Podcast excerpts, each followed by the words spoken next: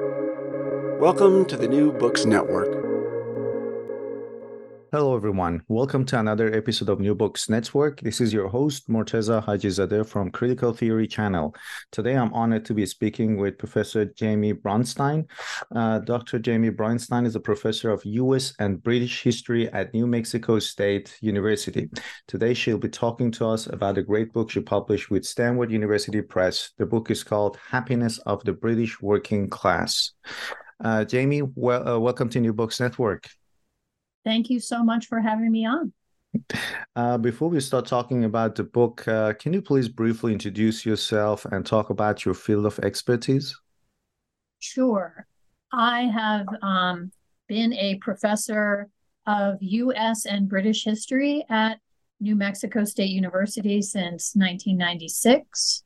I got my um, PhD in British and U.S. history from Stanford University in 1996. And in the time period between being hired and now, I have written six books. Uh, five of them are on British history, and one uh, was on the history of inequality in the United States from the colonial period to uh, the present. So, um, those are my main fields of expertise 19th century Britain and um, comparative or transatlantic history, um, including such topics as working people and disenfranchised people. Um, so that's pretty much it. Uh, so I, I guess sort of I can see now why you decided to partly write this book about the British working class but uh, the idea of happiness and the British working class, that um, I must say that this really attracted my attention when I first saw the book on Stanford University website, because that's happiness is not something based on you know the literature we have studied. I studied literature myself, the novels and the, you know the series or movies that uh, that is produced. Happiness is not usually the feeling that people might associate with the British working class. I guess what comes to their mind is that kind of uh, Dickensian vision of London or or, or, or British society. So, uh, can you tell us uh, the idea of the book, how the idea of the book came to you, and why you decided to write the book, and also maybe you can briefly introduce the idea of this new discipline, the history of emotions. That's something that uh, recently a lot of books have been written about. What is uh, the history of emotions, and why you decided to write about this particular emotion, happiness, and the British working class? Um, well, I'll start at the beginning of why it is that I decided to write the book. I have been in my spare time because we get a free class as part of our benefits at New Mexico State. I've been taking a lot of philosophy classes just for fun and also because I think it, you know, helps me with my argumentation. I'd never taken philosophy as an undergrad. And a colleague of mine was teaching a class called Should We Want to Be Happy? And in that class, I learned all about the literature about substantive well being and hedonism uh, and uh, whole life satisfaction. And at the end of that course, we actually had this thing called the Socrates booth, where we all dressed in togas and stood out in front of the student center and asked people what happiness meant to them. And at the end of that experience, I thought maybe there is a book there that somehow brings together this idea of substantive well being with uh, what I know about working class history. My thought upon embarking on the research was I had no idea what I was going to find. I had read a lot in the so called standard of living debate that goes back to the 1960s and 1970s about whether primarily industrialization was in the short term negative um, to working people, whether it was positive in terms of its impact. And so I was more on the pessimist side of that standard of living debate. So I thought, oh, I'm not going to find a lot of happiness in the working class autobiographies that I'm looking at. But it turned out that I was wrong about that. Um, as I'll tell you more about, ultimately, there's a variety of things that people wrote about, but people were happy about certain states of affairs and looking back on their lives, you know, many people had positive stories to tell. This is not at all any uh, everybody, but a lot, a lot of people. In terms of the history of emotions, yeah, this is a field that really um, started in the, I would say, the 1960s and 1970s, and then picked up speed.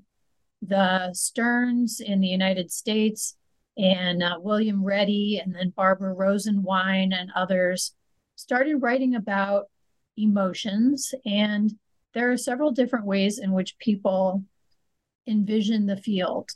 Uh, William Reddy, who wrote The Navigation of Feeling, was known for um, envisioning something called an emotional regime. So, the supposition that in any given time period, there were certain emotional display rules and certain emotional norms that were followed.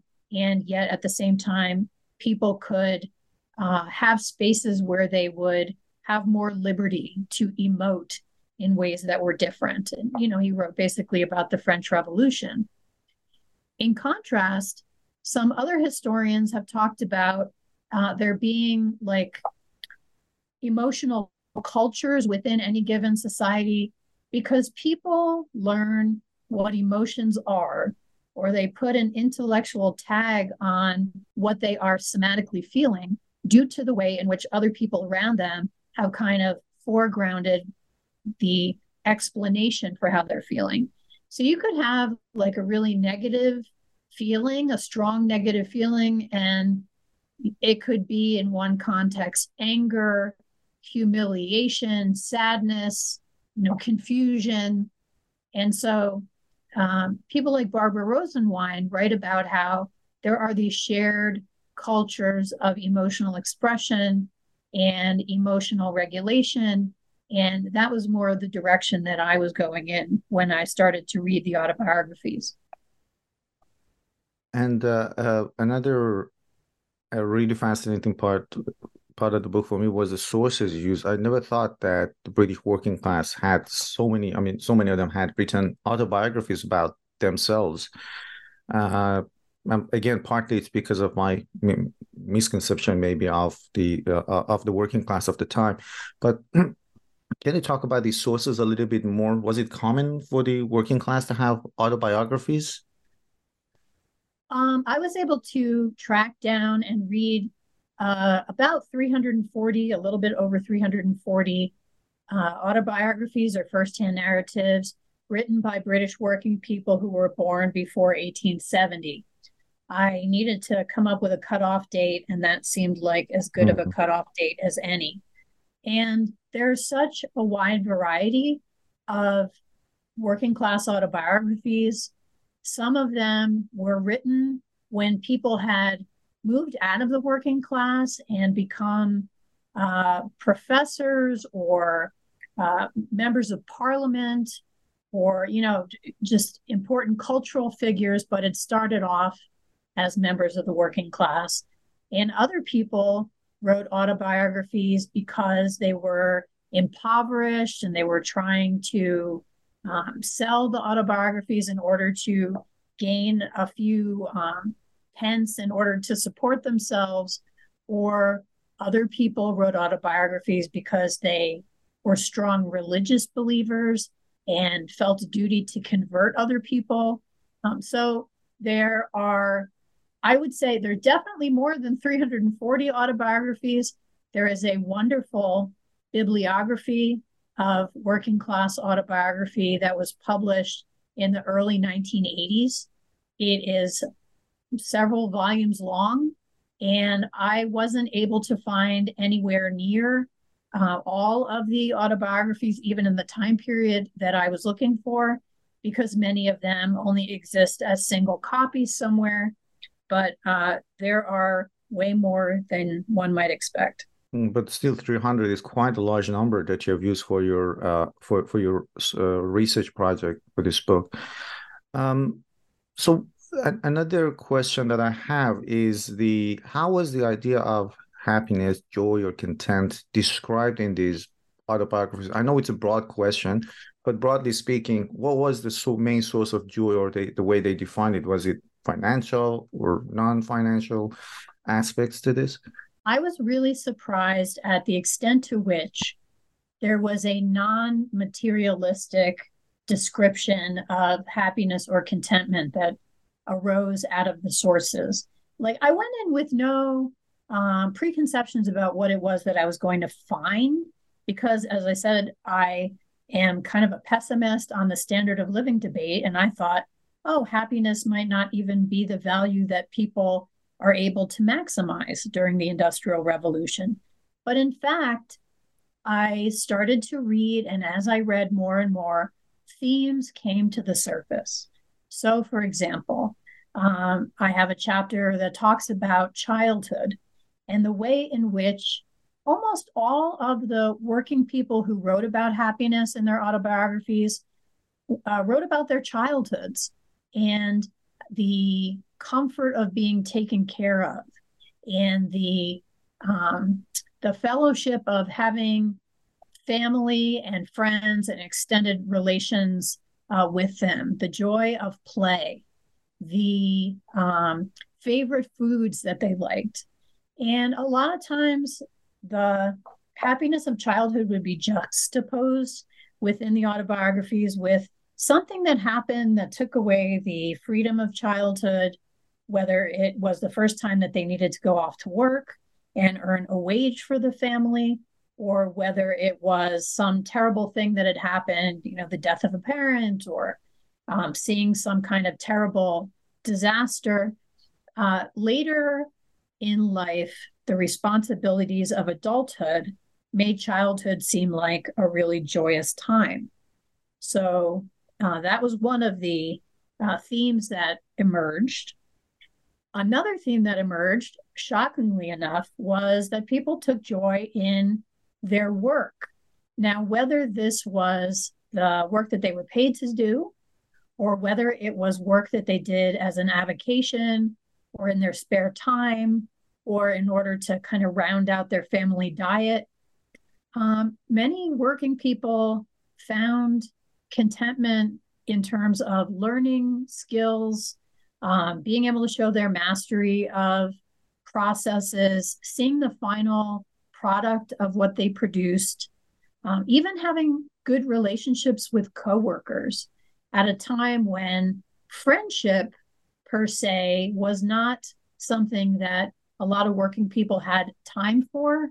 Um, these close on the job relationships or even a fun workplace could make the difference in somebody's life in a way that would cause them to write about that being the source of their happiness.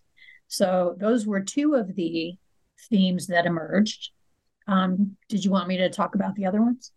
Uh, yeah, there. I had several questions. Yeah, it's, it's it would be great if we could talk about maybe the intellectual or creative aesthetics or aesthetic you know sources of happiness and i wanted to ask you also about familiar acti- activities you you mentioned taking care of a child would be great if you could talk about these different sources or maybe the major themes in those autobiographies that you analyzed? Yeah, sure. Um, people wrote about their close relationships, including their families that they grew up in, their siblings, um, the pain of parting, which often had to happen as people went around the countryside looking for jobs or as part of the family might migrate to one of the colonial spaces of the British Empire, the joy of family reunion, which was a really, really common, like ubiquitous description in many of these autobiographies. Uh, falling in love and finding good things about your life partner. You know, these were also themes that popped up in the autobiographies quite a bit. And people talk about, you know, the discovery of romantic uh, relationships. There is some of that, but also just for people who had been married a long time, a real appreciation for the kinds of contributions that somebody could bring to the household. It's mostly men who are writing these autobiographies. The wives are described as being great mothers, great housekeepers, really able to stretch a budget you know, being fun loving in ways that brought contentment to the home. Um, in terms of the sort of intellectual or aesthetic pleasures, I knew from studying working class radicalism that lots of people were very, uh, a spark was lit under them by reading. That the extent to which any one person would get a good education was really varied before the introduction of widespread, you know, government required public education in Britain starting in 1870. And before that, you know, people learned on their own or they learned in a in a Sunday school and they read voraciously. And many of the autobiographers loved reading. And it kind of didn't matter what they read. They read like totally unsystematically. But having books to read kind of expanded the mind and made people happy. People also loved writing. Obviously, with very few exceptions, the autobiographers wrote their autobiographies and they took a lot of joy in becoming published. Many of them wrote poems and were very proud of their poetic output. There were others who studied things like music or even became kind of amateur researchers in fields like botany or phrenology. So um, the autodidact, the joy of learning things, um, really comes through in, I would say, a majority of the autobiographies, and, and a lot of them mention the same books. Uh, that uh, sorry, go on. I thought. I... I I will also say, you know, the other thing, the other parts that I didn't uh, talk about yet, the environment. I was kind of not expecting working class people to be such avid environmentalists. I thought that since this is a time period when people are moving in large numbers from the country to the city, that intellectually speaking, people are making the trade off between, okay, I know I need to go to the city and it might be a little bit less aesthetically pleasing, but that's where I can earn a wage and support myself. But people apparently loved to walk, went out in nature quite a bit, enjoyed the quiet, enjoyed the solitude. Um, I really liked reading about how the countryside became a source of non uh, market goods. So people would fish, they would um, pick berries, they'd gather things, they would make toys out of the little bits and pieces that they found in the outdoors. So um, even though there were some people who worked outside and who didn't love being outside because it was uncomfortable, many, many people who worked inside um, looked to nature as a source of comfort and happiness. Uh, you've raised a number of really interesting points.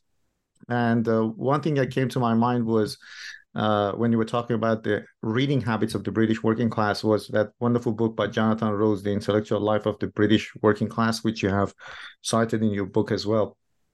And uh, a question just popped up in my mind when you were talking about these autobiographies, and you said that the writers were mainly men, and we don't really have a lot of autobiographies from women. Um, I'm guessing part of the reason is might be that it's uh, still educational institutions where closed or women didn't really have access to those uh, educational institutions or was it was there another reason to it as well if you know? I think when you look at what was driving people to write autobiographies the people who felt like they had a life that that somebody else would be interested in reading about were mostly men. Um, there is also a geographical bias towards there's more autobiographies sort of per capita from Scotland, where the primary education uh, system was a lot better. There are almost none from Ireland, and I don't think I saw any from Wales uh, because of language factors. Um, but in terms of the women, uh, they tended to write about their lives if there was something really, really different about them. So um, there are a couple from women who had really difficult lives, who were working together with sort of um, scribes or ghost writers who were helping them tell their stories. There were women who were very religious, who were writing about their lives as a form of witness or testimony, part of their religion. I would say, for the most part, though, women didn't have time to sit and write about themselves. They might not have the educational background. They certainly, on average, didn't have the confidence that people wanted to read what they had to say. Um, so I think all of these things together played a role. Um, mm. There are some women poets whose work, you know, because I was looking at autobiographies, I didn't look at, but um, for people to write autobiographies required a kind of different attitude towards the material. Mm.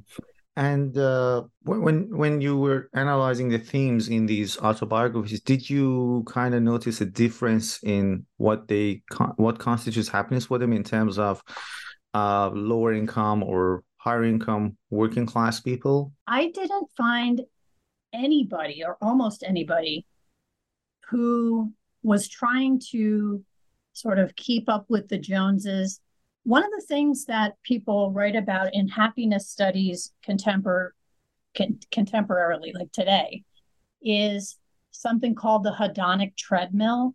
The idea that people in developed nations who get to a certain level of income really don't have an increase in happiness as their income rises because they're on a hedonic treadmill. They feel like, okay, now that I can afford X thing, that is a signifier of being upper middle class or is a signifier of being very comfortable. I have to get that thing. I have to put my kids in private school, you know, have to move into a bigger house, whatever. The hedonic treadmill really did not appear in the autobiographies that I was reading. People found happiness in things that didn't tend to cost a lot because they didn't have unreasonable expectations about upward mobility that that expectation didn't drive them to be unhappy. I've seen some of this in other literature, like in some of the very early encounters between indigenous people of the Americas and European colonizers. You know, there's language in which the indigenous people say, we have it better than the uh, than the Europeans do because we don't we don't want after things. We are satisfied with what we have. You know, we don't have unreasonable expectations. We're not building a house that is too big to heat, this sort of thing. Mm-hmm. So I don't want to romanticize poverty, but I will say that not having a lot of opportunities for comparison or living in neighborhoods in which people were kind of on a par with their uh, surroundings made people not materialistic in the same way. As long as they could afford to eat and had housing and to, you know, be safe, basically. Mm-hmm. Um, uh, so let me ask you another part of it. So well, you just mentioned poverty, and I'm interested to know if in those autobiographies, apart from happiness, what were the things that maybe were not so joyful to them? Did they talk about the difficulties in their lives, sickness, poverty, uh, sort of grim aspects of life as well? Um, yeah, there is a whole genre, I would say, of autobiographies that are notable for the absence of happiness. So when people were ill or when they, you know, there were some people who uh, in the 19th century were disabled on the job. And there didn't tend to be any kind of social safety net for people other than what their colleagues or, you know, coworkers were able to provide. There wasn't any kind of um, government assistance. And very often the uh, prognosis was really grim. And so you get these autobiographies that were written as a fundraising tool. Mm. And those kinds of autobiographies exist, which are mostly about, you know, I'm in pain and this is the story of my life.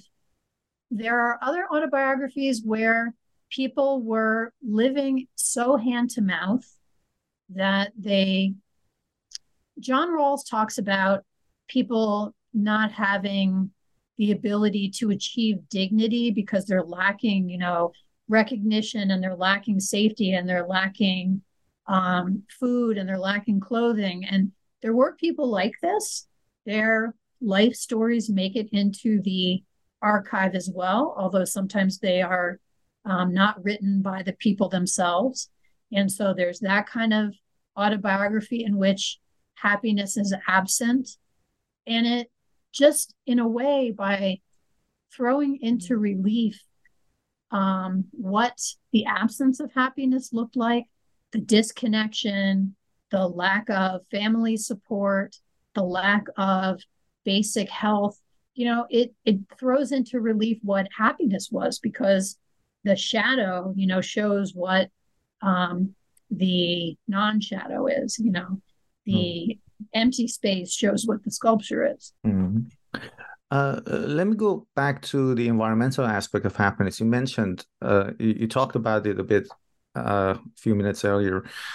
Is how can we can we constitute that as environmental? And the reason I'm asking because I did my PhD dissertation on ecofeminism, so it was a environmental humanities in the 18th and 19th century literature. Sometimes we really had to kind of push my arguments to be able to talk about environmental aspects of literature in the 18th and 19th century. So I'm wondering if there was a conscious environmental, let's say, mindset, or simply maybe, you know, uh, gardening or seeking solace and comfort in nature can be constitute as um, environmental aspects of those autobiographies. Yeah, I think I have not like theorized it past nature and a love of nature and a desire for nature kind of constitute environmentalism for people who in their spare time will do everything that they can to get out into nature it is not the case that there is among the working people a large cohort you know demanding that industrial mm. or urban uh, development stop but people do gravitate to beautiful views, to wild places, to uh, quiet, to streams and waters and places where you can find um, free food, you know, like trees, flowers, that sort of bounty. And I've considered that to be environmentalism. Um, but you are correct that, you know, it's not like they were the Sierra Club or that they were, you know, trying to stop progress or industrial progress in order to maintain things as they were. I don't think I don't think people had that power, mm. at least not individually in this time period, but they certainly did take a lot of joy from yeah. the world around. Yeah, nature was a very important, I guess, aspect of life. Uh, British countryside. It it features a lot in their fiction as well. Mm-hmm. Uh, and and the final question I have is about the, the general depiction of happiness in those autobiographies as an emotion. So was it some sort of a the way they described it was it absolute joy or happiness or was it some sort of maybe a proportionate to other emotions or happiness being dispositional? How was it in general depicted in their work? Well there are some people who you can tell are just dispositionally happy people. I felt like every time I finished reading an autobiography that I had met a new person because when you read somebody's prose for a couple hundred pages and they're talking about themselves and often they're writing late in life and you know looking back over the whole course of their lives and making some kind of summative assessment of how happy they have been on the whole or how contented they have been on the whole you can tell who the like super happy people are it just kind of comes out of the um, comes out of the prose. But uh, for the most part, what I guess I'm looking at is um, whole life satisfaction, because mm-hmm. these are people who are going back and looking at their whole lives rather than momentary hedonism. People talked about happiness more than they talked about other emotions. I pulled some of those other emotions out and put them into a separate chapter. People talked about sadness, fear, anger, but in general, they wanted to, it seemed like, talk about the happy times. And so there was more of that discussion of happiness, and it's more uh, a kind of whole life satisfaction than a, a momentary sort of hedonism. The people who did talk about hedonism tended to be those making a religious argument against it. So they felt a lot of regret about their sowing their wild oats or whatever before they became converted uh, to Methodism. So that sort of thing. Uh, and I forgot to ask a question about the role of religion or religious institution in in, in constituting happiness. You did yeah, mention um, a bit about it. Can you talk about this part? I have a whole chapter called The Way of Duty. And one of the things that I wondered about when I was researching was is there some other value that's being maximized by, by some of these working class autobiographers other than happiness? And I found that for both people for whom religion was kind of the major thread in their lives and people who were social reformers of some kind, um, duty rather than happiness per se was the driving factor, at least in their autobiographies. So sometimes people, let's say Chartists, that's the group of people that I wrote about in my first book, and then again in my third book. Um, Chartists were very attached to the idea of the uplift of all mankind. But in the short run, that might mean that they were jailed, that their families suffered from lack of food, but they kept, at least in their autobiographies, referencing this is my social duty. Similarly, people who were religious and felt like it was their duty to convert people, to um, you know, preach, to advocate for temperance, they also sometimes really sacrifice themselves in order to put forward their religious message. But you could tell that they were getting a kind of satisfaction from doing their social duty. One of the interesting things about um, happiness that a colleague, the same colleague who was teaching the Should We Be Happy class, um, noticed in his own research is that pro social behavior, that is, doing good deeds for other people, being charitable, visiting the sick, helping people, tends to make people feel good about themselves, not necessarily in a hedonic sort of a way, but just in a, you know, affirming the self sort of a way. And I was uh, interested to see a lot of autobiographers talk about how much joy or happiness or contentment they receive from being able to help other people when they ultimately could help other people. And of course, lots of the um, more unfortunate autobiographers described being helped by people of their same social class. As a final question, is there any other project or books you're currently working on? Um, yeah, uh, to just make a huge screeching turn, I am working on a book right now, which is on the uh, construction of and sort of colonialism of mental health in New Mexico in the territorial and early statehood period. So that's like 1880s to the 1930s. Um, I have a kind of sideline in writing New Mexico history. Most of the articles that I've written have been about New Mexico history because this is where the archives are. And it's easier for me to travel to northern New Mexico than it is for me to get on a plane and go to Britain. So I'm writing about the way in which ideas of insanity and mental health and treatments of the mentally ill uh, were kind of negotiated among the various groups in New Mexico that is, um, Anglo Americans, Hispanos, and indigenous people in that period that I mentioned. Hmm, sounds like a fascinating project. And when do you expect the book to be released? Um, that new one, I would say I'm about a third of the way through writing it. So mm. it'll be a while. You know, this book, The Happiness of the British Working Class, I started it in 2010. It came out wow. in 2023, but I also wrote another book in the middle of writing this one, uh, which was um, my book about American inequality. So it's kind of hard to say like exactly how long it took me, but it was not a short project. Mm. well, I hope to be able to talk to you about your new book soon on New Books Network.